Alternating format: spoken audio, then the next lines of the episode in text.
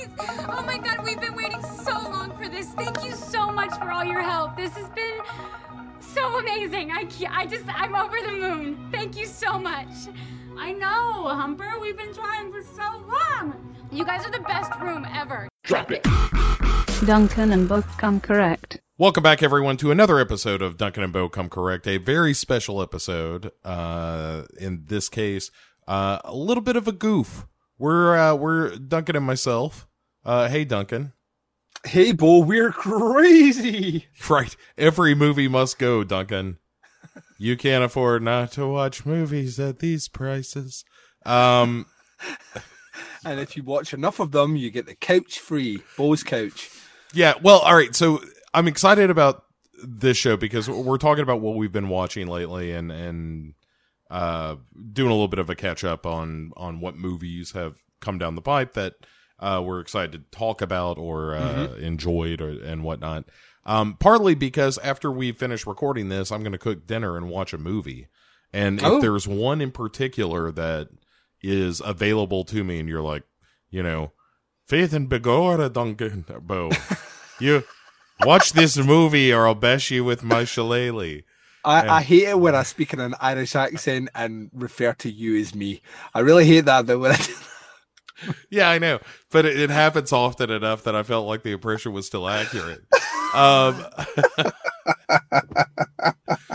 so and then, but but soon, everyone, we're going to be back with regular episodes as True Detective uh, season three starts. This is the last little bonus episode before we we doff our detective hats and and dive into a new investigation. I can't wait. I can't like they're now starting to actively ramp up the the promotion for that. Um, I noticed that another little a little thing arrived today on Facebook, and I was like, oh, I really, really can't wait to see this. Plus, the the, the guy whose name I can't pronounce, who's the main character, Moonlight guy. Mm-hmm. Um, he was in the Green Book, which was a movie that I saw last night, which we raved about on our um, Ballad of Buster uh, Scruggs um, recording as a movie that I just seen that I think is fucking great. Um, and he's phenomenal in that as well. So he's a, he's a great actor, and I can't wait to see what he does over three time frames in that movie, uh, in that TV show. Sorry, I think it's going to be kind of amazing. And once again, Jeremy's on Saulnier, so you know, I mean, tick, tick, tick. Um, Mhm. it's it's just making me a happy guy. So you'll be spending maybe between eight, I think it's eight or nine episodes it'll be. So eight weeks with us and kicking off your new year in style. So yeah, can't wait. Excellent. I uh Duncan, I feel like we should uh get going here because inevitably something's gonna uh take us on a tangent. Yeah, Um, derail. So I'm gonna begin. Uh ju- just because I feel like let's start on a high note, let's get something out of the way. Uh because we haven't done a regular show in a while and we haven't talked about this, we've got a giant backlog. Um there is a a series, Duncan, that landed on the Netflix. Yeah. Um, and uh, we were both looking forward to it because you did an episode of Podcast Under the Stairs, bonus episode entitled Shaflanagans, yes. all, all, all about Mike Flanagan, featuring uh, myself and Jamie uh, Salmons. Hmm And uh, so Mike Flanagan drops The Haunting of Hill House, a um, what was it, ten episodes of uh, of haunting goodness. hmm And I Are you ready for the shocker on this one, Bo? D- Yeah, did have you not seen it? I've not watched it yet. No, Oh my goodness. I'm I'm maybe the only horror fan on in the world that hasn't seen it yet because it's my me and my wife are going to watch it over Christmas because we both have time off and we, we were like that. Yeah, we're going to sit down and binge this TV show. Um, so I know, believe it or not, I have somehow managed to remain unspoiled about it as well. I I know very little about the story. I know who the cast is, and I've obviously seen articles that say ghosts are hidden in the background. Wait till the big scare of episode six. Um, but that's literally all I know about it, Uh-huh. uh, except that it has everyone rock hard, hard as the Dickens, Bo. Um, and yeah, I, I like. I don't need to see it to know that it's amazing. But what I am interested is Bo's opinion on it. Well, Duncan, I thought it was a big stinky pile of poo poo. You're a liar. No, I loved it. I, I think it's a an incredible uh, uh, achievement. Like, Mm-hmm. I think it's the best thing that Mike Flanagan may ever do. You That's a know? bold statement, Bo It's- Ransdell. it's fucking good, man. And the I have my problems with the last couple of episodes. I think that it doesn't necessarily end well. Mm-hmm. But I my complaint is with 20 minutes of 600. Yeah. And I will take 580 awesome minutes of television to 20 shitty ones any day of the week and twice on Sunday. Is Uh, it shitty? Is it shitty, or is it just a kind of a, a bit of a letdown? Is it No, bad? it- is no, the no, no, no. bad, or is it just maybe not connecting the way you wanted it to? it's just uh how to say this because I don't I don't want to I don't want to spoil it any in any way for you. It it feels tonally different to me Right. in in a way that I I was like eh, I don't I don't know that this ending fits what I feel like I was watching. Right, and uh, uh, obviously there's been an announcement saying that they're greenlit a season two and all the rest. Going, do you feel that the ending, once again, not giving anything away, but do you feel that the ending, its tonality that doesn't fit in it is because they're trying to set up a sequel, or did it feel like you know this is a definite finish? No, no, no. It it was like this is the way we're going to end this story, Right, and I just don't agree with it. cool. So, uh, but a couple of points about uh, Haunting of Hill House. Hmm Uh, one, it legitimately scared me. This is what I keep hearing. Like everyone I know that's like that, you know, I don't get scared before. Seldom do I get scared. Have all told me that there's at least one to three scenes in it that are like pants shittingly scary. Like actually, like whoa, you know, sort of like what the fuck sort of things, which makes me excited because. Short of a very close relative dying in front of my eyes, nothing shocks me. so Yeah, I I don't want to oversell any of that. I don't know that. Like you could go through the whole thing and be like, okay, there's you know, there is a jump scare that is probably going to get you because it gets everybody. yeah, But other than that, if you just came away from because I there are a handful of things I can point to and think like, oh, that's really chilling and that's a really creepy concept and that Yeah. kind of thing. But it, it's sort of the overall atmosphere that impressed me most. That But that's what I that's what works with me in movies that are to do with hauntings. It's less the kind of boo scare and more the stuff that sticks with me is more to do with it- it's one of the reasons I love The Innkeepers. Is The Innkeepers is a movie that gradually Mhm. starts turning up the atmosphere and the creepy factor, and none of that movie is predicated on jump scares at all.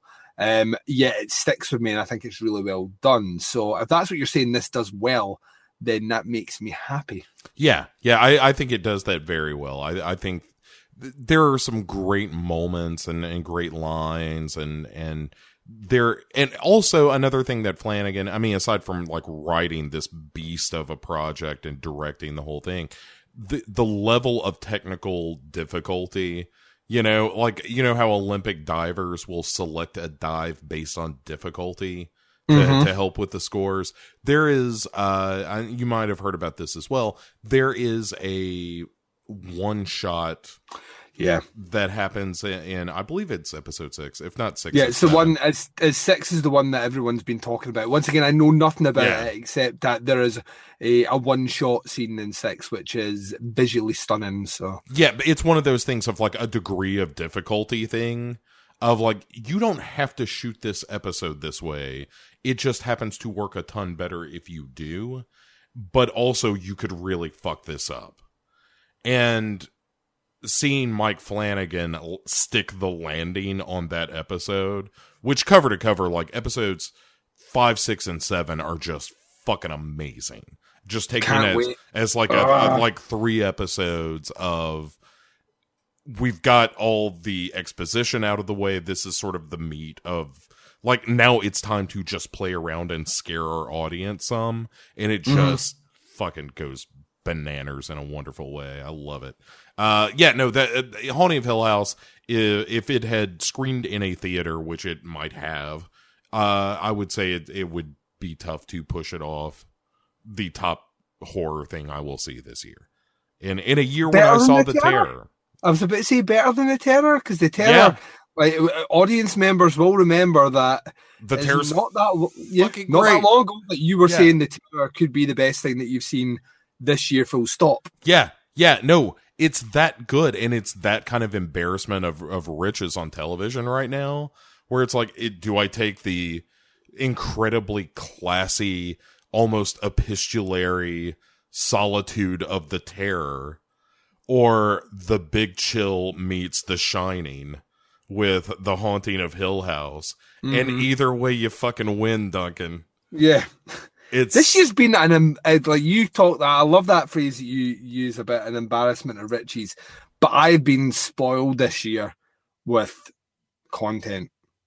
Like, oh, I genuinely feel that way. I know that we might start like uh, starting to tread off on certain movies where you know I think they're better than you, or you think movies are better than mine. Hmm. But I've seen very few things this year that I thought were bad. You know what I mean? I've not actively been searching for bad movies, but I've seen very few things that I would say were bad. The almost everything I saw at the cinema this year, as in a cinematic horror release, has been at a bare minimum three out of five, up to five out of five for me. So, like that to me speaks volumes. And I've seen a lot of horror titles at the cinema this year, like loads more than I've ever seen, and just because of the the confidence that studios have in putting them out. Um, and just tons of indie indie content as well that we'll touch on that I think and that's before we even start looking at TV.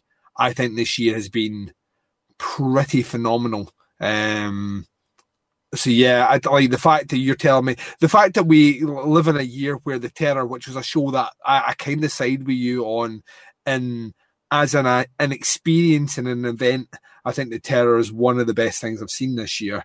And now you're telling me that Mike Flanagan, surprise, surprise, uh, decides to turn his hand to a horror TV show, and that's better than it. Um, just make like we're spoiled, man. We're absolutely spoiled.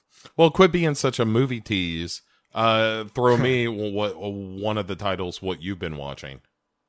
Right, let's let's let's get a biggie out the way. I've not listened to your review yet, so I don't know where you've landed with your score, but you have just discussed it on Devour the Podcast. Plug for Bo's other show, Devour the Podcast. Yay. Yay. Um, so Suspiria. Big title that I was looking forward to. Mhm. Um, obviously a remake, loose remake, I'll say, um, of the classic Dario Argento 1977. Feels right, Uh, 77. Yeah, yeah, yeah. That feels right. Yeah, yeah, 77. Um, just masterclass in in horror visual cinema. Um, Surrealist Italian, yeah, you Just know, incre- day glow horror. Yeah. yeah, the Goblin soundtrack. Oh, you know, just yeah. like yeah, yeah, just the whole works. Like it's a movie that is is so bold that like very much like the end of any ro- like good roller coaster. You know, it's like you have just experienced Suspiria. You know what I mean? It's like like that, that's you like you have you have you've watched Suspiria. Whatever that thing comes up at the end to me is always that kind of thing of there's that's how that's how ballsy Argento is. Is like that you have survived this experience. Now go forth and try and live the rest of your life. um, and there was a lot of like uh, when it was announced that they were going to be remaking it. There was a lot of people that got kind of sniffy about it. Um, I never, surprisingly, I, I just thought there's no way they'll be able to do what Argento did, and that hopefully they won't try. Mhm. Um, because I've kind of already seen a try at that. Neon Demon, for all intents and purposes, is really the kind of the visual stylings and kind of loose remake of Suspiria, um, just done in a different industry. Uh, but you know, Nicolas Winding Refn went for that full or kind of updated Argento styling. Um, that I didn't want it to be that, and it isn't that at all. I will say though that I found it wholly captivating. I thought the premise was brilliant. I thought the execution of the actual story about the witches himself was handled in a way that I I really can't think I've ever seen done in a movie before. I love the connection of witchcraft to dancing ritual. I've never seen that done in a movie, and I thought it worked really really well.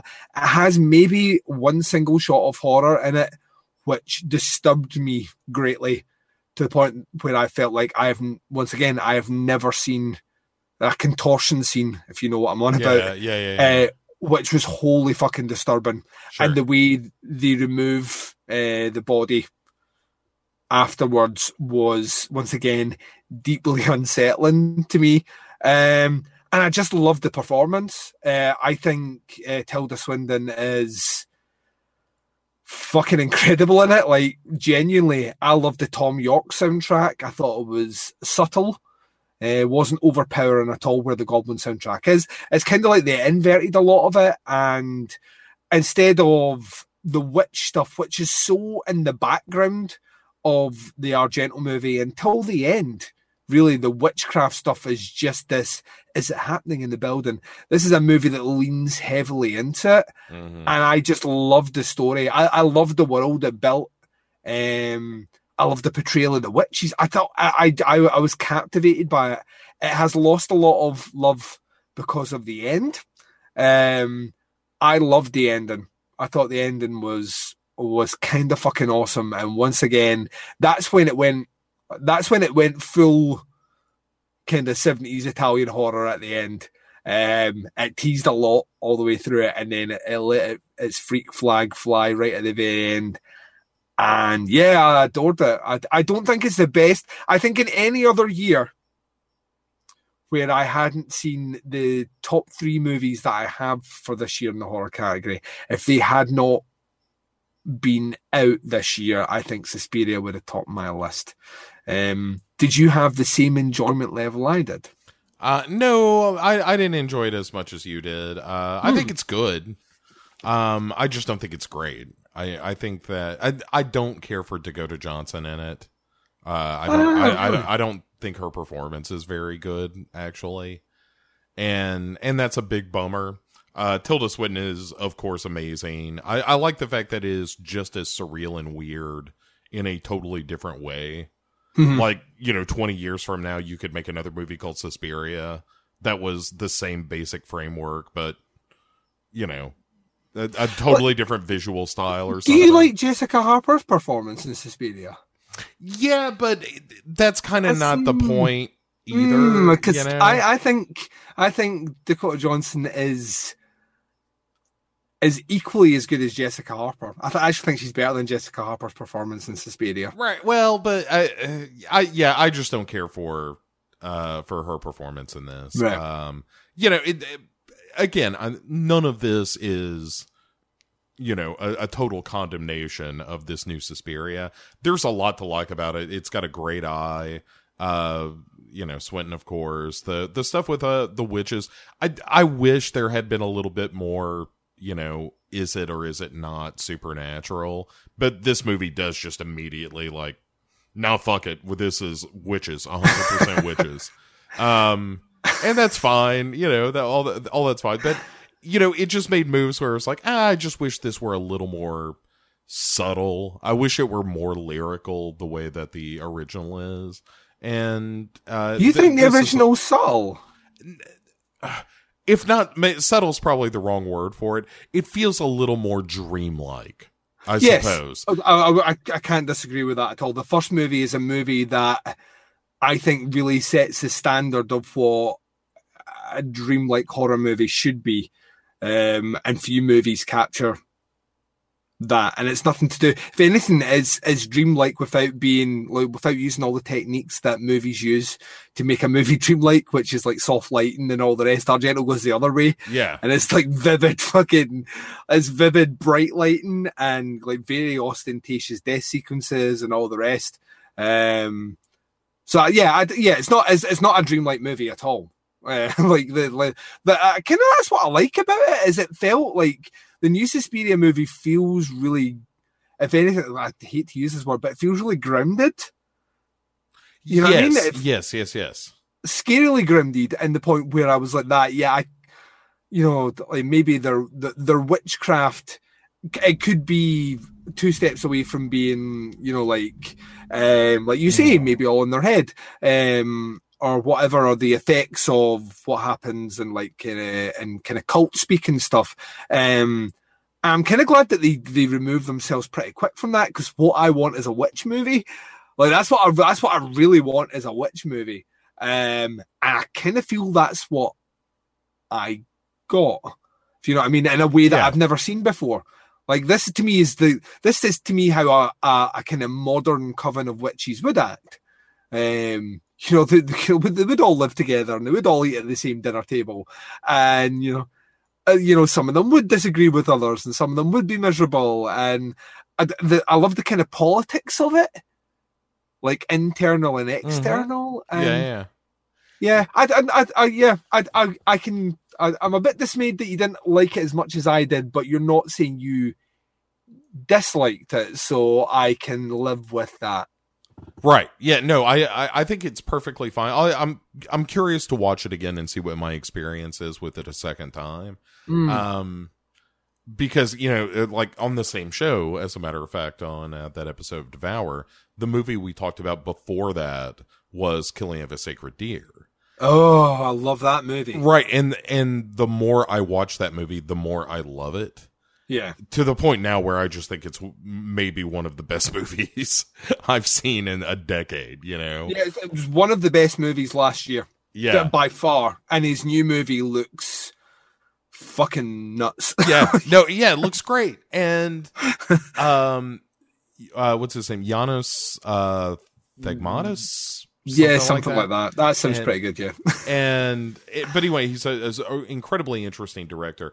And I'll tell you the the line from um, uh, Sacred Deer that really had me in stitches because I think it's a surprisingly funny movie. Oh, it's a dark comedy. Yeah. It's it's when Colin Farrell says uh, is threatening his kid and tell him to like stand up and get out of the chair and all that. And he's Mhm. like, "If you, I'm telling you, if you don't get out of that chair, I'm gonna shave your head. Is that what you want? For me to shave your head, and then I'm gonna feed you your hair. How would you like that? To eat your own hair?" and it's such a bizarre threat, but it it man, I laughed so hard the last time I watched it when that scene comes around. It I love it. Like when he is like when he has to spin round with the shotgun, Oh my god, I know. it's like uh, the the sweat that was running down my ass crack, Paul. Like watching like that. That's a movie that just is so it, it sticks with you. Like it stuck with me for about three days after I watched it, and um, yeah, I I I deeply love that movie. Um, and yeah, uh, that, that, to me, like if you're saying that on an episode you did reviews of a Killing of a Sacred Deer and the new Suspiria movie, that to me is a good fucking time. for Yeah. Ransdell. Yeah, You know and, what I mean? and, That- and and there was part of me too that almost felt like watching Killing of a Sacred Deer and then discussing the new Suspiria is in some ways unfair because Mm-hmm. it's like I've had more time with Sacred Deer. I know where it's coming from. Like I, I feel like when I watch that movie, I have a pretty good handle on Yeah. what what what is going on thematically in that film. And coming out of uh, this Suspiria, I felt like there were a lot of themes going on, and I never felt like any of them were satisfyingly resolved the way that Mhm. they are in, in Killing Deer. Um, so I don't know. I, I'll, I'll I'll look forward to seeing it again. Again, I don't think it's bad. I, I tell people like, hey, if you haven't seen it and you enjoyed the original Suspiria for all its kind of student film weirdness, then this is that too. Mhm. You know, it is a director doing director shit. Oh yeah, like that's the. the I, I'll give I will give him this. He made the movie his own. Uh huh. Yeah, Like for sure. hundred percent, that is his own movie.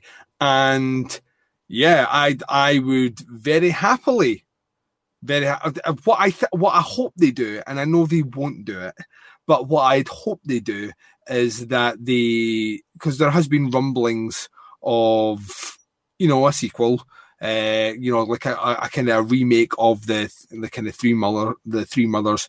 What I would do if I was them is I would find another equally interesting director and give them Inferno to make, and then I would find a third equally interesting director and give them Mother of Tears to remake. And that to me is how you do that. You don't just leave it with the same guy to do because I've seen that kind of bleak, kind of very cold industrial German, you know, witch movie. I've seen that now. Mhm. That was cool. I really liked that. What I want to see is Inferno, and I want to see that shot in the 80s with all the vibrancy that comes with the 80s with a different director um, who takes a completely different spin on it.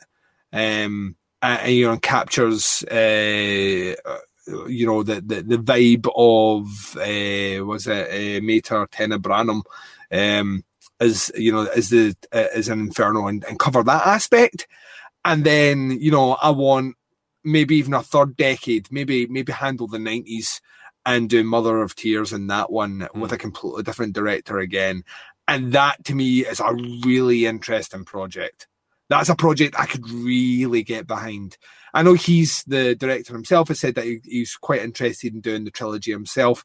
And if they do that, yeah, if he has full creative control and all the rest, maybe that'll be interesting. But I, I want some other voices in there doing their own thing uh, with it and really building it because it's the myth the, the mythology once again the, maybe the one of the gripes i have with suspiria um the remake is the gripe that i have with the original suspiria in that there is a promise of this really interesting story of the three mothers which like argento kind of loses interest in as soon as he finishes making suspiria and that's why it's never really addressed in inferno Yeah. uh, and it's kind of loosely tried to be addressed in Mother of Tears, but it's it's not very well written. That you know, there's plenty of scope coming off the back of this one to do that, and I hope they do. I, I really, really do. I think it's a it could be a really interesting trilogy in the right hands. Yeah, I agree. And I say let's give Argento another swipe at Mother of Tears. Let's see. Let's just Yeah. be like, you fucked it up the first time. Let's see what you could do. I, I, I don't hate that movie, but I know why people don't like it. I know, I, like I can clearly see it. The, what they should do first and foremost is make sure that the writers of the Toolbox Murders remake, who actually wrote the script for Mother of Tears, are nowhere near it. Mm-hmm. That's what they do first. so Uh, all right. So, um, yeah. So Suspiria, I think we're both saying, you know, uh, more so Duncan than myself, myself. But yeah, if you haven't seen it, please see it. Um, Mhm. hey, uh, have you seen Upgrade? I have. So I thought Upgrade, uh, was not great, but Yeah. had flashes of fucking brilliance. Like Yes, I'm with you on that. I think it is a it is a is a, a middle of the road movie that has two or three scenes that I thought this is really really really cool. I can't wait to right. You've not you're not doing it already. That's fine. right. By the time it gets to the end of it, it's like, uh, I, all right, fine. You know, it's like this reluctant ending that I have with with the uh the conclusion of that film. But um the the scene where he's going to try to get information from the dude like it's the first scene where the upgrade uh, for listeners the whole premise of this movie is that this guy ends up being uh paralyzed and a super smart tech guy says hey we can give you this chip that'll help you walk. It's like an ai built into your body that can help control uh uh your limbs and you can walk again. And this guy does so and the chip is maybe a bad influence Mhm. uh, on his behavior. But it's the first time where the AI kind of takes over the dude's body when it's like, hey, you know, and, it's kind of neat because the AI has to be like, do you, uh, are you giving me permission to take over your body now?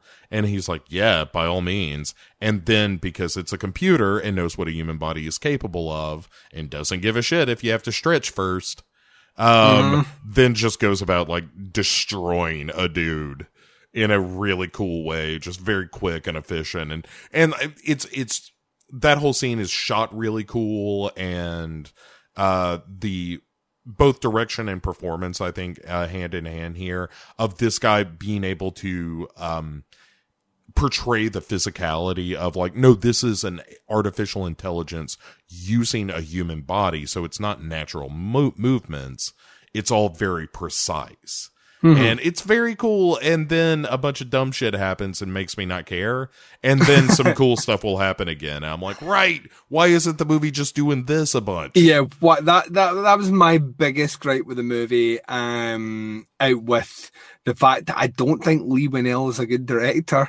Um, I think he's an interesting writer, but I don't think he's a great director, and I don't think the direction in the movie was all that great either. But we'll get back to that in a second. Yeah, the movie to me, I'd like it clearly wears its influence in its sleeve. You know, like I was watching it and I was thinking Robocop.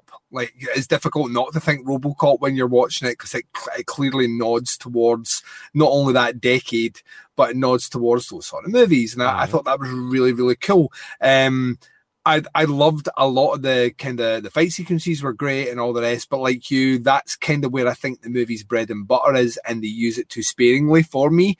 Um, and then it's just a whole lot of who gives a shit story, uh, with an ending which I imagine like Leigh Whannell thought was really edgy and dark, and I just made my eyes roll in the way that um, uh, Downey Jr.'s gif of his eyes rolling rolls. like literally was just like, all right, here we go. Um, yeah, and that that side of things just didn't really work for me.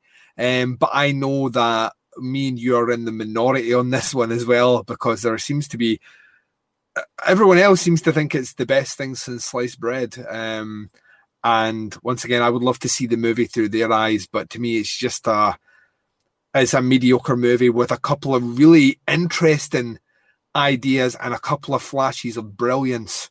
Um, but it's just lost in a story that I don't really care about. Well, because the story is really pedestrian, and when you get Yeah. to the you know so-called twist at the end, it's like, eh, yeah, all right, fine. Yeah, it's literally like, but it, it was weird how many times I was watching the movie and it made me want to watch RoboCop again. Yeah, Like it'll do really, that. yeah. you like totally wanted to like when like as soon as upgrade finished, I watched RoboCop again. I was like, that I need to fucking dig out my copy of RoboCop, and I watched that, and then just once again marveled in the absolutely un- unadulterated joy of, of Verhoeven's RoboCop. Just going like that. This movie, like I saw this at an age I shouldn't have, and it still fucking rocks. Um, but yeah, I'd like as, as an interesting little. Like, I'm good. I mean, it's I, I think it's maybe Leigh Whannell's best directed movie, um, but I still don't. I still don't think he's there yet. It's an interesting project from him, from a guy that has ostensibly been writing those Insidious movies. So it's better than Insidious Last Key. So Yeah, well, yeah. I mean, it's better than. Uh, well, I was going to say the nun, but you know, uh, I Yeah. don't know that those two are necessarily all that related. Um, at any rate, I just I got a fucking bone to pick. thrown any title in there. Yeah, it's not as good as say like the Ten Commandments, Duncan. Um, Yeah. No. Uh. So, well, what else? Uh. That that's an upgrade from me. What what uh, uh What do you got? Have you checked? Have you checked out Apostle yet? I have not, man. I've I've gotten about uh geez, like 30 minutes into it Mm. and then got called away and just haven't gone back to it yet. I I Yeah. know. I know I'm what an asshole I am. I may watch that. No, no, I, I mean it is a long movie, and I I hear people complaining about the length of it. Once again, it's not an. I see. I don't have an issue with the length of a movie if I'm invested in the world. You know that it's building. Sure, Uh, right, right, right, right. And and a lot of people, I think, take a movie as being slow because they don't understand character development. And in some circumstances, character development can be done really quickly. Uh, we've mentioned it many times before, like um as a, a recent example you mentioned actually, which I think is a really good indication of it, is the beginning of the Poltergeist. You're introduced to a family in a really unique, very, very, very quick way, and then that's you. You don't really need to know anything. Uh, With the first five minutes of that movie, you know who you are, you know who where you are, you know who everyone is, and the relationships to each other, and the family dynamic, and the works, and it's all done from the viewpoint of a dog, right? Mhm. Um, but I really like movies that spend time fleshing out worlds and fleshing out characters as long as it doesn't feel like to the detriment of story. An Apostle to me doesn't do to the detriment of the story. It's a really interesting story. Um, I think is it as good as the Raid one and two? No. Um, I, I think nothing really will be. I think those Right. two movies. Whatever could be, Duncan. Yeah, I, I don't, I, don't- I think it's almost unfair to pit this folk horror, you know, move, folk horror with a, a slice, a spice of Lovecraft um, against, you know, the Raid 1 and 2. I think that's unfair to do it. Uh, what it does have is a great performance by uh, Dan Stevens. Um, From the real- guest. Yeah, and uh, Michael Sheen Oh yeah, uh, sure. from fucking everything who is brilliant in this movie um and a, a guy who I I forget the actor's name who plays like his sidekick who becomes the main villain in the movie who is fucking incredible and a cent- centerpiece of horror which is up there with me with uh, the you know the the Wicker Man burning scene. And it's a folk horror movie. I love folk horror. That's that's my you know that's a that's a very distinct UK form of of horror that we had for you know like a decade over here that like certain movies Wheatley leans into to folk horror and things like Kill List and all the rest um and it's made a bit of a resurgence Apostle kind of deals with that really really well but it is a movie that takes a surrealist twist in it and then really starts playing with Lovecraft ideas uh, which is where I think the movie really levels up. Um, I think it's great. I, I think it's like very, very, very well acted, very well shot. A really interesting story. Um, and like I can't think of a movie like Apostle this year or last year, or the year before. It's a very, it- it's not unique in that you can see it's where its influences come from, but its influences are coming from movies you've not seen in like 20 years, 30 years uh, plus. Um, so yeah, I really, really, really like that movie. I, I highly recommend it. Uh, it's in my top 10 horror movies for the year. Uh, granted, it's not in the top five because that top five is difficult, um, but it's in my top 10. And yeah, I think it's worth checking out. Once again, a testament to Netflix just being like, yeah, we're going to get that, that guy that did the Raid movies and let him do a horror movie. Yeah, I mean? yeah. I I think that may be where I end up tonight. That that sounds real good. Um, It, it takes. It'll be interesting to see your take on it because, like I say, it takes a wicked, sharp turn in the movie towards like some really strong Lovecraft elements, and that seems to be the bit that it loses people. And I think it loses people there because they're just they are looking at the film in one dimension as opposed to looking at it in, in you know in three dimensions, which are you can mix Lovecraft elements into a story, and it's still okay to do that. You know what I mean? right. um and some of the visuals like there's like i said there's a particular death to me which had me sweating as much as i do when i watch the wicker man so All right. Uh, hey, speaking of top tens, let me tell you about a movie that is hundred percent going to be in my top ten this year. do it Uh, and that is Mandy. yeah mandy's in my top three for the year bro Fuck, dude. The like, it is almost criminal that Mandy did not land at a time when we were recording stuff. So just you could see week over week as we just kept talking about it. it's yeah it's a movie that like like literally everyone for the bit because i announced it as my it got released on blu-ray in the uk on the week of halloween so it got released on the 29th of october so the monday and i'd already said you know this is my halloween movie this year this is the movie I want. Panos Cosmatos. You know, I love Beyond the Black Rainbow. I think it's a like a, a really special art house movie with a really interesting message and a fucking amazing visual eye.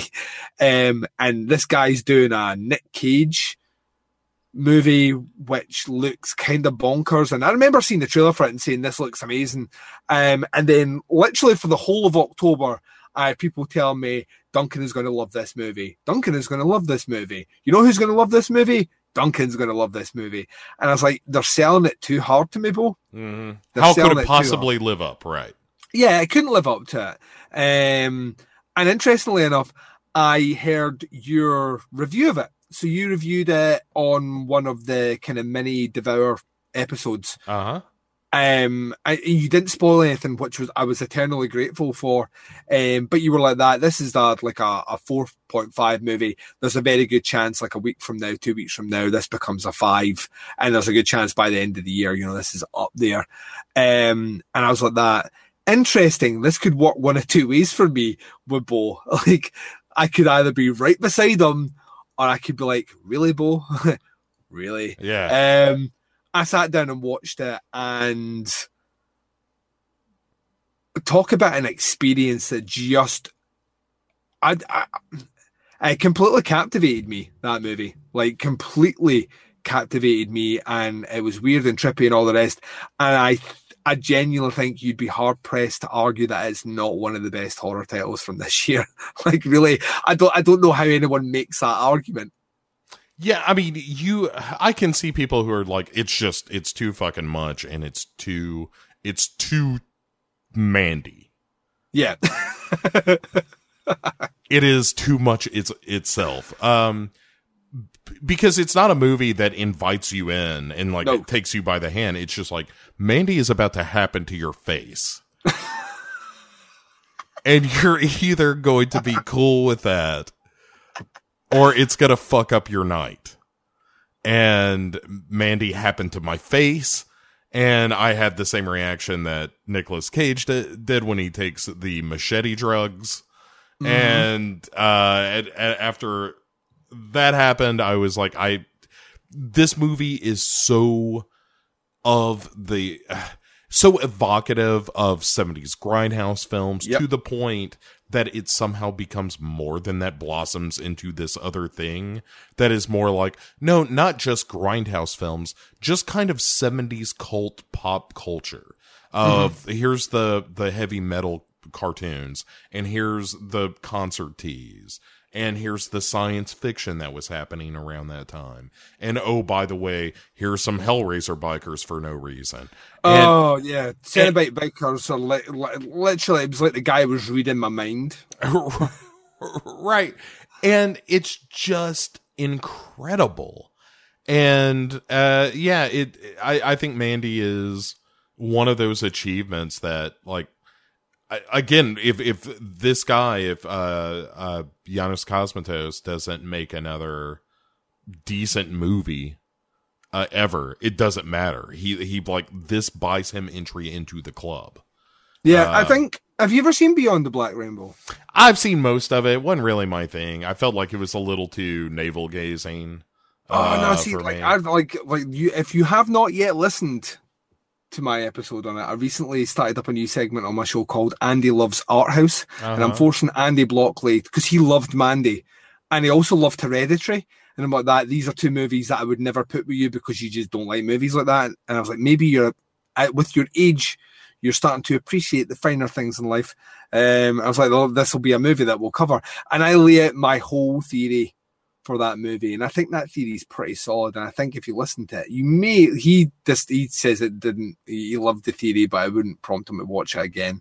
But I think there's a whole hell of a lot going in on in that movie when people are like nothing happens in that movie. I think there's shitloads happening in that movie. You just need to you need to read, read between the lines. Um, but it's interesting that he's building his own little unit because both those movies take place in the same year. So both take place in 1983, which I think is like infinitely fascinating about like just what is it about him that is obsessed with that year and the color schemes and yes, yeah, it's like that movie. See, by the time chapter three starts and it's Mandy, and the writing has morphed from kind of 70s psychedelic rock in the mm-hmm. opening chapter to the kind of early 80s kind of thrash metal style writing for the second chapter. And then you get Mandy comes up and it's just pure out early 90s black metal mayhem style writing for Mandy on there. And that whole last third, that last act, where it just goes, it just fucking turns it up to 11 and becomes this weird, surreal, fucking insane, you know, psychosexual, fucking violent dream. Um, like when it just turns up to that, I'm just like that. This is, this is like, I, I, how did I describe it? Uh, Like, it is such a singular vision Like I can't remember the last time I've seen a direct like we talk about we're talking about Suspiria, the original. I can't remember the last time I saw such a singular vision by a horror director to the point where I was like that, you know, this guy is crafting something that I've just not seen before, like in kind of modern cinema at all. And yeah, anyone that's like says it's too much for them or they, you know, it's it's the people that say nothing happens for the first half of the movie that irritates me because it's setting up a relationship between two characters that you need that when that character dies you then follow the journey of the hero to to gain retribution. You need that in there. You need that tenderness at the beginning, and it does it so well. And Nicolas Cage is phenomenal in it, mm-hmm. like to the point where he's almost unrec. I mean, there's a couple of cage rage moments that happen. Um, I saw some people mocking the the grief scene in the bathroom, and I totally disagree with that. I think I'm, I'm oh, I love really, that scene. Yeah, I'm, I think it's raw and it's emotional, and I think that's what grief is. I don't, I don't understand how people are like that. You know, he's not very, he's not very believable when he's grieving. You know, in other movies as well, and I'm like that. People grieve differently. Some people don't grieve at all. Some people like hyperventilate, and you know the grief becomes overwhelming. Um, some people scream. Some people punch walls. Um, all of them are valid, and I think you can tell that uh, Panos is behind the camera in that scene and is just like, do your stuff, Cage. And you can yeah. see even the way it's shot where the camera starts moving back, like unexpectedly, because they don't fucking know what he's going to do next. Yeah, I love that moment. I think it's so one of the, the greatest things about that movie is that specific moment. Yeah, and it's, it's oh, oh man, it gives me shivers thinking about it. It's so fucking good. Uh, and the the scene too when he goes in uh, to find the like uh, the drug manufacturer with the yeah, tiger the, the, in the cage. Uh, as I, as I, yeah, as I call him, the architect. yeah, just the way that entire scene plays out. Yeah, is so fucking cool. Uh, yeah, I Mandy's just the best, man. It that it that I'm so pleased that that movie exists and seems yeah. to have come whole cloth from a fever dream. And, and we have not even talked about Cheddar Goblin, Bo. Oh, Cheddar Goblin shit. like see when that bit jumped up in the movie, I was like, it's so early in the movie as well. I was like, now I start that this is Catter Puppy for the the 2018 generation. Yeah, uh, yeah, I was like that, but no wonder Bo loves this. It's oh, it's so good. God damn that movie! Little good. goblin that vomits macaroni and cheese all over you. there, yeah, it's so weird. What what was the the like somebody uh or this was a story I heard about the production of this where the guys who were filming that uh, I think it was the last uh, podcast on the left is where this came up because uh, it's uh, the same team that does some work with Henry Zebrowski, mm-hmm. and he had said that they they asked the kids, "Hey kids, do you like uh, macaroni and cheese?" And they were like, "Yeah, we love macaroni and cheese." And they're like, "You're not going to after this," because they were just belting these kids with macaroni and cheese for hours as they were doing best day set ever, bro. Sure, yeah, and he was like, "That's the funny thing is that those kids were unfazed by the amount of macaroni and cheese being hurled at them. It was still mm. good at the end of the day." Um, yeah, so uh, Mandy is just one of the best things out there uh, of this or any year, Duncan. Yeah, I think uh, it genuinely is that fucking strong. Um, and once again, had you told me at the start of this year that Nicolas Cage would have two horror movies out this year that I would really, really like, nay, one that I would love dearly, and the other one really, really like, I would have laughed at you. Um, because I just didn't expect there's I just don't expect that from Nicolas Cage, and um, yeah, I think he's. Oh yeah, it's just so good. It's so good. It's such a such a necessary thing to come out this year because it's unlike anything else this year.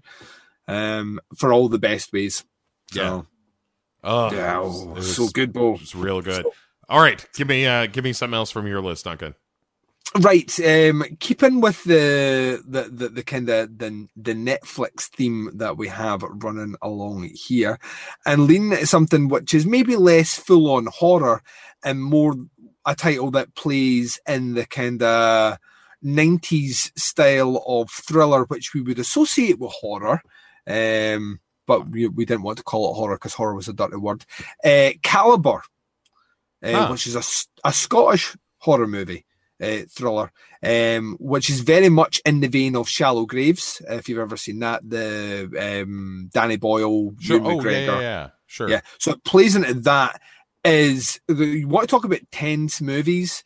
This movie has nailed it. Um, it's directed by a guy that lives in Edinburgh, shot up in the Highlands of Scotland, and it's about two guys who they're going away on. One of them's about to get married, so his best man takes him away on what we would call a stag do in Scotland, which you would call a bachelor party. Maybe is that what they call them over there, or Uh, yeah, or, or stag nights.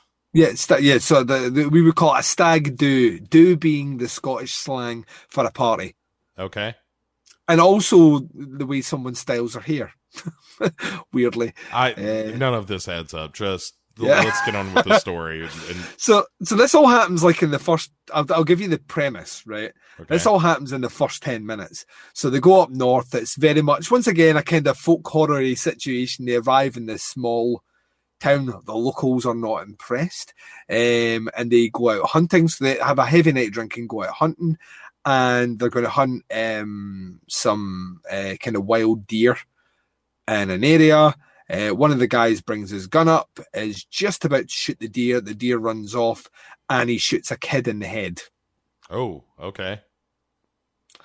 And It happens, pa- you know. yeah, a little bit of panic comes over because the dad comes running over, sees his kid shot, and his friend panics and kills the dad. And then they call a pumpkin head. And then they, they bury the bodies and very quickly return to town. But this is a small town, Bo, and people are now starting to ask questions about where these two people have disappeared to. And that is where I will leave you. It's fucking legitimately awesome. Like really, really, really good. Nice short view, and it's about an hour and thirty-five minutes, I think.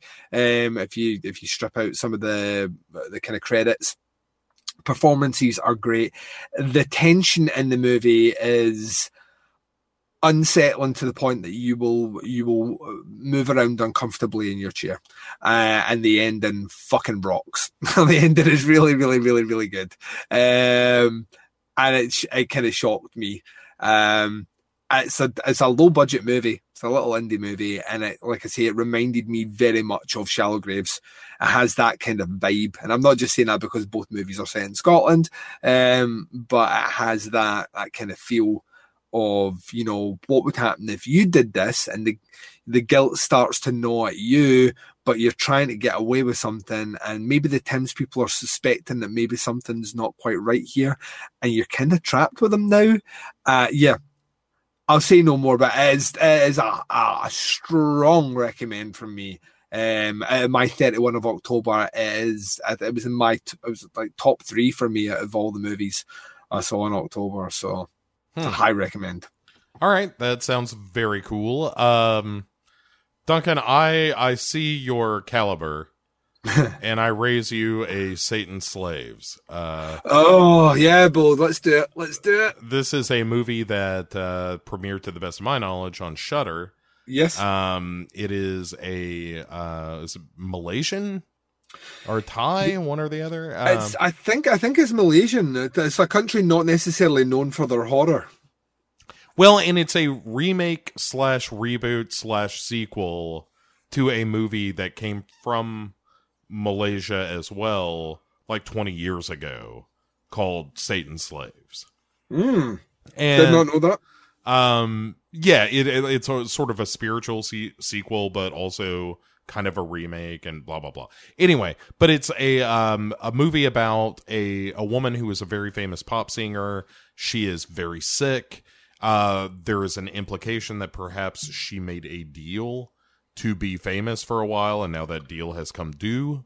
Did you just drop Faust right into this conversation? a little bit, you, a little bit. Uh, and at any rate, uh, it turns out that there's much more going on, and crazy, uh, like the mother dies, and uh, uh, spooky stuff starts happening around the house, and uh, this all leads to a kid going up under a bus in one of the most ostentatious scenes of someone getting run over I've ever seen. Mhm. Um, and that's not even the the climax of the movie. That's just some shit that happens along the way. And it was like, the fuck just happened? Uh, I rewound that a couple of times and watched that kid get chewed up by a bus. Uh, it was it was something. At any rate, uh, Duncan, I really enjoyed Satan Slaves. I thought it was uh, it was really fun. Somebody said uh, it, it's a bunch of jump scares that it's like uh, the Conjuring uh, of Malaysia, and Yeah, I was like, totally disagree. I was Totally like, disagree. kind of yeah, but also way better. Yeah. And, and and much more engaging, and I was really into the story. And then when it takes its turn, and there's like a secret villain in the movie that appears, that was like, oh, that's kind of creepy. Mm-hmm. And I I love it. I think Satan Slaves was was great. Yeah, I totally agree with you. I thought um, the performances were brilliant. Um, I loved their little take on. I always really get excited by kind of Asian horror films because I think their culture seeps in a way which is like the way they tell like ghost stories or the way they deliver, like we spoke about before, vampirism, like when we were talking about like a movie like Thirst or whatever, the, their little quirks and eccentricities and folklore that bleed in is so unsettling to me because it's not the norm. The cultural norm for me is like things are delivered in a certain way. And I mean, some of the scares in this are just absolutely brilliant. Um, and it's a movie that kind of has fun with what it's doing as well without being tonally a funny movie. But you can you can tell that they're like they're they're having a blast making this the way they set up their their, their kind of scares. I think to to say that this is a movie that only has jump scares in it, that's because you're not reading the dialogue. Like you're not reading what they're saying. Because if you were doing that, you see that story's actually really well written. Um, and I, very much like yourself, I love this idea, this kind of Faustian bargain, which is now finally. It's one of the reasons I've always said that, like, one day I would love to see uh, Clive Barker's Damnation Game as a movie. I would love to see that. I think it's a, like a really good idea of what happens when the time runs out in a deal that you've made with someone and they come to collect. um, especially if it's someone supernatural. Uh, yes, I, I loved it all. I thought the practical effects were fucking brilliant, and uh, like a Yeah. couple of like really, really, really good. Just like on a level where you're like that, they do that over there. like you know, for once again, for a country that's not necessarily known for doing that, the practical effects were fucking brilliant. Even even the kind of digital effects in the movie, I thought were done really well as well. You know, there wasn't wasn't too much in the way where I was checking budget to see how much had been spent on it. Um, and it's not a very expensive movie either and it just lands for me. Really interesting story, really good watch. Um, had my attention all the way through. I think it's brilliant. I think it's one of those ones where people are talking about, oh, you know, new horror movies, and I've seen everything at cinema and all the rest. Get yourself a Shudder account and watch the movies that are making their way to Shudder because this is one of the ones that I think is really, really, really good. Um, and I will counter you with another Shudder, Shudder title. Let's we might as well just do their October content. Yeah, yeah, Uh, yeah, yeah. Terrified. Terrified, I thought was great. like, Terrified, the first 30 minutes of Terrified unsettled me to no end. um, and then it becomes a really goofy, fun, quirky little movie. Um, after that, that I kind of loved. And I know that uh, Guillermo del Toro's in talks to be to be helping either direct or produce the American remake, inevitable American remake. Um, but yeah, though there there is a, a, a scare with someone who may or may not be under a bed and a video camera, which I think is one of the better setups I've seen in a movie for scares in a long time, in a long time. In that, I got to the point where I was looking all around the fucking room to see where the scare was going to come from, and it came from a place that I didn't expect it. It is almost the, it, it almost delivers that Exorcist three level of scare in that the the big obviously the big long because it's a long drawn out setup um the scare comes at an unnatural point of when it should happen and it comes from an area that our character has just checked and nothing was there. Um, and yeah, I thought it was I thought it was brilliant. It, it kind of it gets a bit too goofy um, after after that. However, the scene of the decomposing child at the table is one of the more haunting things I've seen in a movie this year.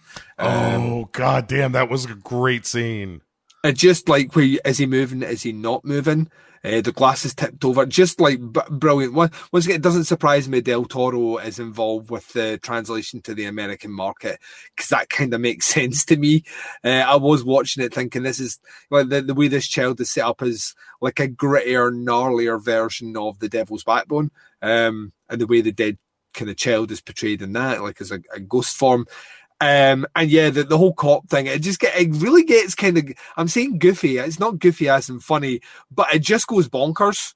Yeah. And I kind of love that about the movie. A movie that starts off so serious and so uh, determined to get you kind of scared or terrified. The movie then just like, let's just blow this out and let's just start having fun with it. Uh, yeah, it's great. So it's another one where I was like that. Shudder, you're two for two. I'm so happy right now. Yeah, it was very cool. I think that it, you know, it narratively kind of loses the plot uh, along the Yeah. way, but also it's just so chock full of cool shit that hits your eye- eyeballs right. That it, I, I, again, it's one of those movies I'm very forgiving of because it does have like that scene with the kid at the table that is genuinely unsettling Oh yeah. and uh and a couple of other moments as well like the the opening scene with the woman in the showers is real striking uh too and yes. Yeah, yeah. Love that as well. so yeah it's it's really cool um you know it wasn't my favorite thing i've seen this year uh but it it it's a must see if you haven't seen it yet for sure um let me uh throw in incident at a ghostland Yes, right. I'm interested in this one actually, from your opinion, because because I have strong opinion. This was also in my 31 of October, so Yeah, so this is uh uh what Pascal Pascal Lovier Laugier uh of Martyrs fame Mhm. um doing a movie that is not unlike Martyrs in a lot of ways. it yeah, it surprisingly feels like a good combination of his two movies. Weirdly. Yeah. Yeah. It feels like so he, he did the Tall Man was his follow up, which is a movie which is criminally underspoken about. I, I don't understand why people don't talk about that movie more because it's really good. It's not Martyrs level of good, but the Tall Man's a good movie. Sure, sure. Um I've never seen it to be honest. I can't. I Have you not? Oh, not. you should check it out, man. Like it's is a is a surprisingly good movie for a movie that isn't you know it doesn't it doesn't feel like it comes from the same mind as the guy that does Martyrs. It doesn't lean into any of those tropes, but it's it's a really really really good story. Really well done. Um, so I, uh, so I'll, I'll check out Tall Man at some point. Um, so uh, I, I, uh, it's hard to say you like it because it's a, it's a violent film. Mm-hmm. And also it does feel like he's treading over some of the same ground that I think he did better with Martyrs in this one. Um, Right. but th- that said, I think it's, I think it, it it's a well done film, and I think there is something to be mined from it. I mean, it's brutal for sure. I think it lacks the final punch. I think it lacks the originality of something like a Martyrs, and and it's just the fact that Martyrs is so fucking good that he's forever going to be. Everything he does is going to be measured against that, and that's unfair, but that's what you get for making one of the best horror films ever. Yeah. Uh, So, ever. Yeah. Um, I have like strong feelings about what the movie's actually about.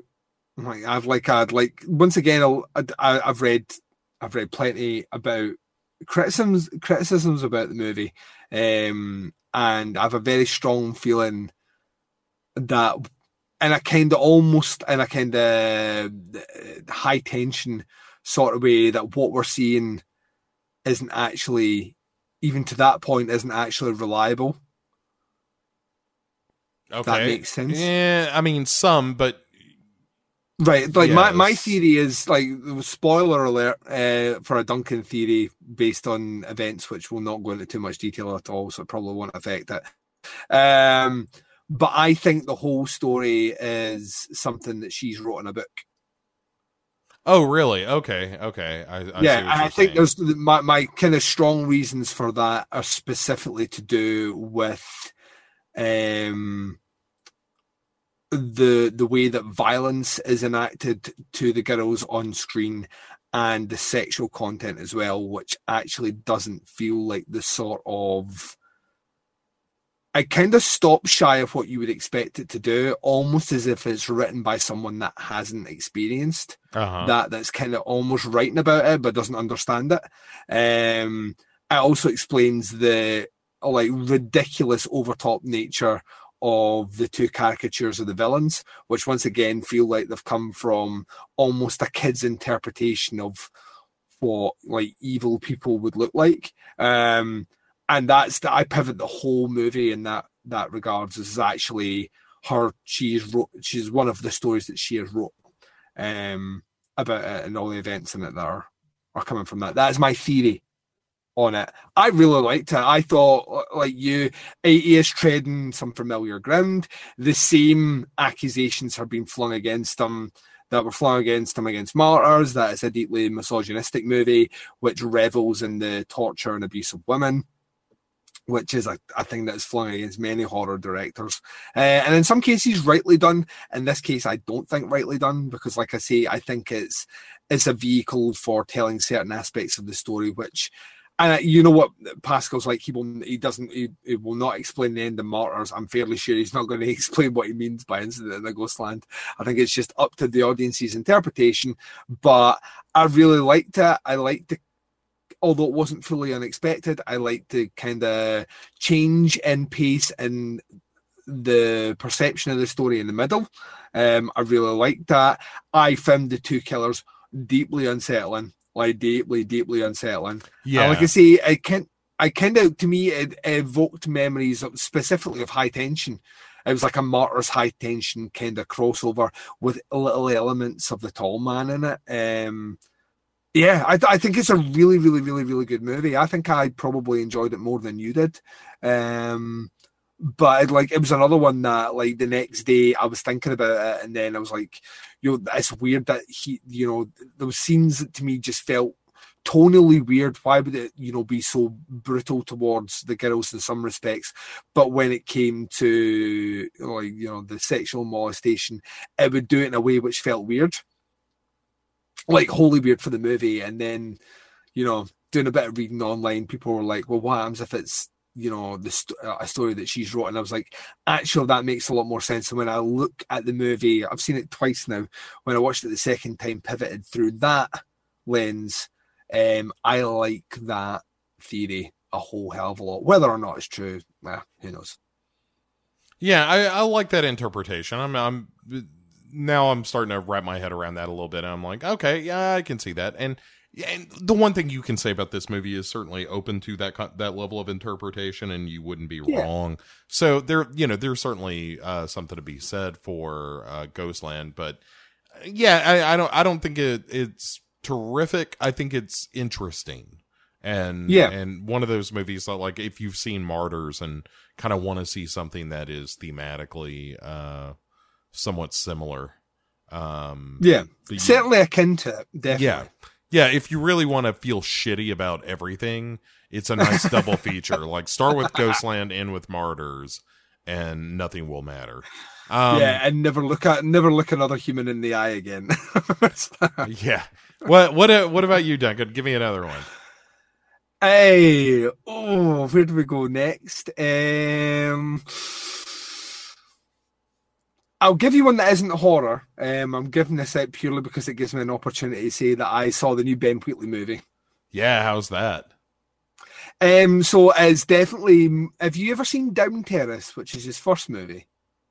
Uh, I don't think I have seen that one. I think uh, Yeah, Kill List is where I came on board. Yeah.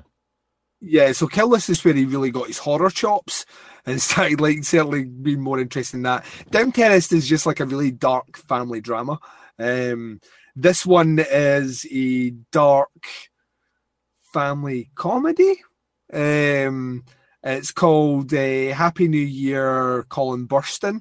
Um, and it's about this woefully dysfunctional family that are all meeting for a New Year's party at a fancy manor house that the kind of eldest son has booked. And it's just, as I, I, imagine it will lose a lot in translation with American audiences. I, I just get this feeling, but it is cast really, really well. Um, I laughed a lot while watching it, and it once again proves to me that when it comes to, I mean, I, he shot it in like 11 days, edited himself, wrote it himself, directed it himself. Uh, you know, like just the man is a fucking tour de force. Um, and this was a little stopgap project that he's done whilst waiting for his next two big projects to kick off. One of which is um, a Netflix funded interpretation of the fucking Hitchcock movie. Rebecca. Oh, yeah, right, right, right. I yeah, I did hear about that. Yeah, which he's he's about to go he's about to fly to America to start filming. Which once again, if that doesn't get your nipples tingling, then I, I don't know what the matter with you is. Because I want to see that movie. And if it's in black and white, all the fucking better. Um but yes, he's he's off to do that, and I think he's got another. What's he's got another horror project in the works at the moment as well. Um, so it is excellent. So not a horror movie at all. Um, it is going to be doing the rims in the UK. If you're a UK listener, actually going to be shown on the BBC over Christmas because it's a BBC distributed project. Um, so it'll be out there for you to check out. And I hope it makes its way to America. Like I say, I don't know what the American audience for it will be, though. It is very much a British comedy. So if you have seen a lot of British com, like specifically BBC British comedy things to do with British families and all the rest, then I think you'll like it. Um, it's funny either way, but there are some thick regional accents that might put you off. Um, yeah, I thought it was brilliant. Uh, and like I said, I got a chance to see the new Ben Wheatley, which makes me smile. Sure. Asked him a question. He answered the question, and I got a giant quad poster, which is so impractically large that it's now rolled up in a cupboard. Perfect. Sounds what about like, yourself? Sounds like a good value. Um, yeah. what about yourself? Name another horror title, and I'll I'll be able to pivot back with one in a second. All right. I uh, I'll tell you what. Let's do one more apiece. I like your style, sir. All right, and we'll we'll go out. Uh, my my film to go out on is one I still don't entirely know how I feel about it, but I know I feel something, and that's worth uh, a mention because I barely feel it all anymore, Duncan. and um, and that's the movie Cam, uh, which is a Netflix film. Yep, I've seen it, so this is good. And what I what what I both like and am am torn about w- when it comes to Cam is I don't know if I I'm supposed to feel a certain way at the end of the film about the character's behavior or if like I feel like we end that movie where we began. And yes. and in a way I'm wondering like is the movie just way smarter than me and we're ending where we began because no matter what the threat is this is what like a modern uh young woman or or fame seeker or whatever is just going to have to deal with. And I disliked the ending quite a bit, but enjoyed the journey up to the end. That makes sense. Yeah, I may be 100% with you on that. Um, because I think it's a, a really fascinating story. Mm-hmm. I like the fact that it gets into this world of cam girls in a way that isn't seedy. It's more like, no, this is their job and this is sort of the workplace bullshit that happens with it. Yeah, this is how serious they take it. What like I I love that aspect of, of the movie, and I it, once again it puts a different perspective on. You know, not only it's their, you know, it's their business, but how like the how serious someone would approach that, down to the thought and prep they would put into before going on there and how they interact with people and almost that kind of level of um uh, that kind of level of uh, fake veneer to get people in and the relationships that might be built off that, whether that's for monetary um, kind of goods at the end, you know, presents being bought from them or whatnot, or genuinely the, the fact that there are certain people out there that they do kind of care about um, if they can help them achieve their goals. And I, I love that aspect of it. I even kind of dug the whole you know, ghost in the machine sort of part of the story. It, it has a heavy Black Mirror vibe about it as a movie, like a really kind of dark, kind of Black Mirror vibe. But the ending to me is wholly dumb, like to the point where the movie's really clever and the ending belies. Um, I, I think I kind of panic on how do we close this out. Um, it's kind of almost what you expect from like a horror short. The ending, it just it, like the, the the journey didn't feel like it was worth it for the ending we got, and then the central conceit of like you see almost being back to square one again. I just don't think that character would do that after everything they went through at all. I just didn't. That to me was the bit where I was like, "That ah, fuck this, this not believable now." Even though everything else but it is kind of unbelievable. Um, yeah, I, I, it soured it for me, but the whole journey up to that, I was like, this is brilliant. I really, really like it, and she's a great actress. Um, uh, yeah, it, it was a frustrating watch. Yeah, I I would agree with all of that. I yeah, it it's a movie that I have a lot of time for, but I just don't. I I I wish I felt more confident that the movie knew what the ending of of that movie was saying. Yeah, and I'm not sure that it does. To your to your point, I mean, I think we come down in pretty much the same place here. Uh, all right, Duncan. Yes, the final film to be discussed this evening. It is your choice, mm-hmm. and uh, let's uh, let's hear it. What uh, what would, if not recommend, what what do you feel like people ought to know that you watched and I don't right. So you put me in an awkward position because I really want to mention two. So I'm just going to shout a name out and then just do a because I'm going to cheat because that's what I do. But all right, um, shout so the out. one I'm go- the one I'm going to shout out is only available in America at the moment. I got a screener for it through IFC. It's a movie called The Clove Hitch Killer, okay. which highly recommend. Um, it's a oh, like a, a, two minute very brief thing, and then I'll jump on. Um, uh, Dylan McDermott, believe it or not, um, is a scout leader, uh, well respected in the church. All the rest has this kind of devout family. Eldest son's involved with the scouts and all the rest. Eldest, this all happens like in the first five minutes, so I'm spoiling nothing. Um, the eldest son takes a girl out to get a little bit, you know, frisky in his dad's van.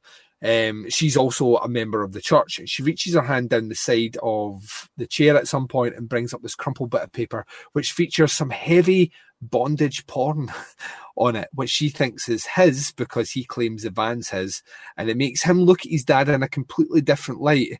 Um, and there's a string of killings which haven't been solved in the area by this killer that's been called the Clove Hitch Killer because of the knots that are used knots that maybe a scout leader would know how to do, Bo. Um, uh-huh. Um, what follows is a kind of a kind of cross between uh interpretation of a retelling of the story of BTK meets um that indie movie from a couple of years ago called I'm Not a Serial Killer. Right, right, right. It's kind of like a cross between the two of them, but it focuses more on the the kids suspicion of the dad being a killer than it necessarily does about like actually dealing with the killings until towards the end of the movie. I think the performances are great. I love the way it's shot. Some people didn't like the ending. I love the ending.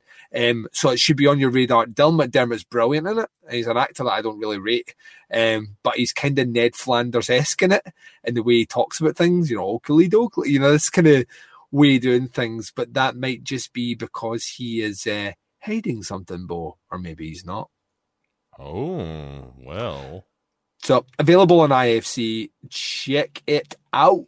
Um, I think it's I think it's really good. It's one of those little indie ones that is a is a little sleeper movie. Um, which is kind of it kind of reminds me a little bit of Summer of '84 in terms of it's all about a kid's suspicion that an adult's a killer, um, and the investigation purposes. But it's obviously shot in modern times, um, and it's it's played a bit more serious. But yeah, I think it's I think it's good. I think it's good. It's, I I think that it'd be worth a wee conversation once you've you've seen it. Okay. Uh, the move the movie I will talk about though is fringe horror. Right. Um, but wears it, it wears its horror influences on its big bloody social commentary sleeves. It's a little movie called Assassination Nation. Yeah. So I'm very curious about this film. Every trailer I saw was like, this looks kind of good. Yeah, it's really good. It's a movie that I'm surprised no one's talking about. like, I don't understand why everyone's not talking about this movie in 2018. It's a movie that is like socially aware to the point that it's it's it's baffling how socially aware it is. Um, it, you know, it's so the, the premise of it is we're in the town of Salem, Massachusetts. Mhm. See where we're going with this. Um, and uh, at first, what happens is he, uh, uh, the mayor or the whoever, the governor or whoever, his uh, emails are hacked, his cloud's hacked, and he's apparently quite right wing and kind of conservative. And some images are leaked of him getting down and dirty with men in bondage clubs. Um, and of course, the town reacts to it. The- You get the kind of fake outrage and all the rest. And then the high school headmaster's accounts hacked and his things are hacked. And then half the town, uh, all their photos and all their accounts are hacked and released to everyone. And of course, every dirty little secret secret that happens in a town is then released, and the town tears itself apart. Um, in the midst of this, you've got this really interesting story about kind of how teenage girls interact with the world and social media uh, and all the rest. Um, so you have that kind of like it, it's like a kind of modernized version, like the Heather's, like really, really, but it's hyper violent and hyper stylized, and it is a movie that has the the fucking balls, Bo, on this movie to not open with um the score from Bird with a Crystal Plumage. Mario Morricone score. Like that's the that you're like, what the fuck are we doing here? But has a home invasion scene that lasts about 15 minutes, which is more terrifying than anything that any of the Purge movies have done, but is also shot like uh, Argento's Tenebrae in terms of the camera movements around the building is fucking amazing. And it is De Palma to fuck in its style and the way it uses its camera and the split screens. And if you're a genre fan and you did not see this movie, you have done yourself a disservice. You need to see Assassination Nation. Is one of the is one of my favorite things I've seen this year. Okay. Yeah, I everything uh as I said everything I've seen from it leads me to believe that that movie deserves a chance. And now hearing what you've said, I am it will appeal to the genre fan in you. I, I think that was the bit where, like, I come out the cinema and I was like giddy like a schoolgirl. I was in there with my, my, my best friend who doesn't really watch, he watches horror movies, but he's not into horror movies. And the song, you know, like the, the, the song from The Bird with the Crystal Plumage starts playing at the beginning. And I was like, oh, oh, you're like, oh, and I was like that fucking Argento, like Bird with the Crystal Plumage. And what Dave heard was, because he doesn't know who Argento is, and he's certainly never seen Bird with the Crystal Plumage. Um, and like there was other scenes, and I was like, this feels, it looks like De Palma. I go like, I, it, this feels like a De Palma film. Like if De Palma was young and started making movies now, this is what it would be. It'd be sleazy and over the top, and you know, it, it would it would it would reference things, and you'd really be very very aware of its surroundings, whilst being very aware of its genre. And then, like I say, you get a a home invasion sequence, which is actually quite harrowing when you put yourself in the mindset of it. Um, and then you get this amazing fucking tracking shot, which is it's Tenebrae, man. It's fucking Tenebrae, and I I just sat there going, "What are they doing here?" Um, but then that's all based around a movie that is incredibly aware of its surroundings, is incredibly aware of what is happening in your country right now, um, and the division lines right down the middle, and um, slut shaming and pol- police brutality, and the way social media is being used, and gun culture, and it has all these big weighty issues, and it just it flings it all on the screen, and it don't give a fuck. I mean, it's it's not trying to it's not trying to like this movie doesn't want you to walk at the cinema and go, hmm. hmm, like you know, like that. It wants you walk at the cinema feeling like you have just feeling like you do when you've you, you've just been watching Assassination Nation. It's the it's the Suspiria like end of roller coaster ride thing. Right. Um, you need to check it out, man. I, I, I- even if you even if you don't, I think you'll gravitate to the messages in it because you're living through it right now. Uh, as a teenage girl in America. Um,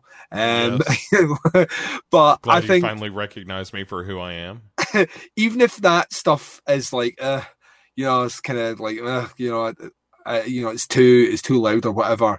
From a, a filmic point of view and a reference point of view, and just from a like the movie opens, right? You know, we're talking about Bird with a Crystal Plumage. The movie opens with a warning. This movie features this, and it basically shows you like it's like a montage. It's like a quick thirty second montage of quick cut scenes of violence that you will see in this movie, and then it delivers all those scenes. The fucking balls in this movie. It's just like it's like, like all these fucking things. You know, like uh, will feature this, this, this, this. Like, uh, fucking, you're just like what, what, like in terms of content, and then it puts it in context to the movie. It's yeah, it's it's unlike anything I've seen this year, um, and I kind of loved it, and I feel it's worth talking about because, like I say, there are a couple of scenes in here which I think more than dip their toe in the horror pond. I think they take a piss in the horror pond, and then you know have a barbecue at the side of it. Yeah, it's it's great. Excellent. Uh, yeah, that sounds really cool. I'm I'm eager to to catch up to that one. Um, all right. I I mean, we could go on, Duncan, for for hours. There are other movies we could talk about. Uh, Night Eats the World. We could Mhm. talk about. Uh, hey, you uh, you know, there's this whole new mm, uh, MST3K run on Netflix. Uh, I am aware of it. that Yeah, I saw, and it's actually very good. It's really good mystery science. that's what I'm hearing. This is what I'm hearing, bro. So uh, I I recommend that. Uh, but hey, look, we're gonna be back uh, pretty soon, folks. Uh, th- that uh, True Detective season three right around the corner. It's like a month away, Yep. and we're gonna be doing our regular episodes, our weekly episodes, as we follow the the twisty tale of uh, whatever Mister uh, Pizzolatto ha- has up his sleeve for us this uh, this season. I think we can be safe to say right now, Bo, it's mole people. I would love mole people. Um, One of these days, it has to be mole people, right? yeah, it, it's probably. I would go this season. I mean, they might get around to the mole people, but it could also be um, uh, radiation zombies. Is Oh yeah. That's something that you know I hear around the water cooler sometimes. But maybe it's just because everybody likes talking about radiation zombie zombies, Duncan. It's just they do. They just they just do. Um, but uh, before we get out of here, Duncan, anything you want to pimp uh, before we we say goodnight to the nice people? Um, yeah, I don't know when this will drop. All I will say is Podcast Under the Stairs is doing a ridiculous amount of content in December. So come check it out. Even if we're not talking on one episode about a movie that interests you, I guarantee in the month of December there is something for you. And Bo is featuring on three episodes um in December. So And I am of- sorry. so it's three. So let's put this in perspective: three episodes of DBCC in the space of a month, um, with, with the, your dynamic duo, and uh, three episodes of podcast under the stairs with your dynamic duo. So that's six episodes of me and Bo in a month together. So yeah, we spoil you bastards. We spoil you too much, but you're worth it.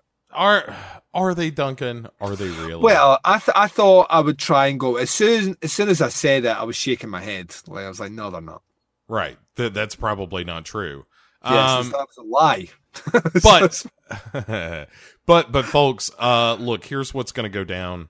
Um, we're gonna, you know, th- after hearing this episode, uh, we'll be all for about I don't know, like three weeks, something like that, and then uh, and then uh, True Detective will be back. I would ask you folks, uh, if you would, uh, check out over on Devour the Podcast, uh, on that feed, um, a new show, a little, a little sideshow, uh, for Devour called It Was 20 Fears Ago Today, uh, which the first episode is now out on. And it's basically just chit chatting about, uh, a particular movie that is, has just turned 20 years old Oh, nice. and it's a, a bit of a an oral journey oral journey through the film uh some clips from the movie and chit chatting about those and uh yeah so uh it's only about half an hour and you can hear the first episode now and another one will be out next month it'll be uh just a little monthly thing uh for uh, uh subscribers to devour the, uh, the podcast um that said, I think that's going to do it. Uh, we'll see you next time when we are talking about True Detective, HBO's True Detective, season three, episode one. Duncan, say goodnight to everyone. I'm going to do the thing that Bo didn't want to do or forgot to do. Have a Merry Christmas, listeners, and have a wonderful New Year. And we'll see you in 2019. Hail Satan. Bye, everybody. Bye. Sucking up.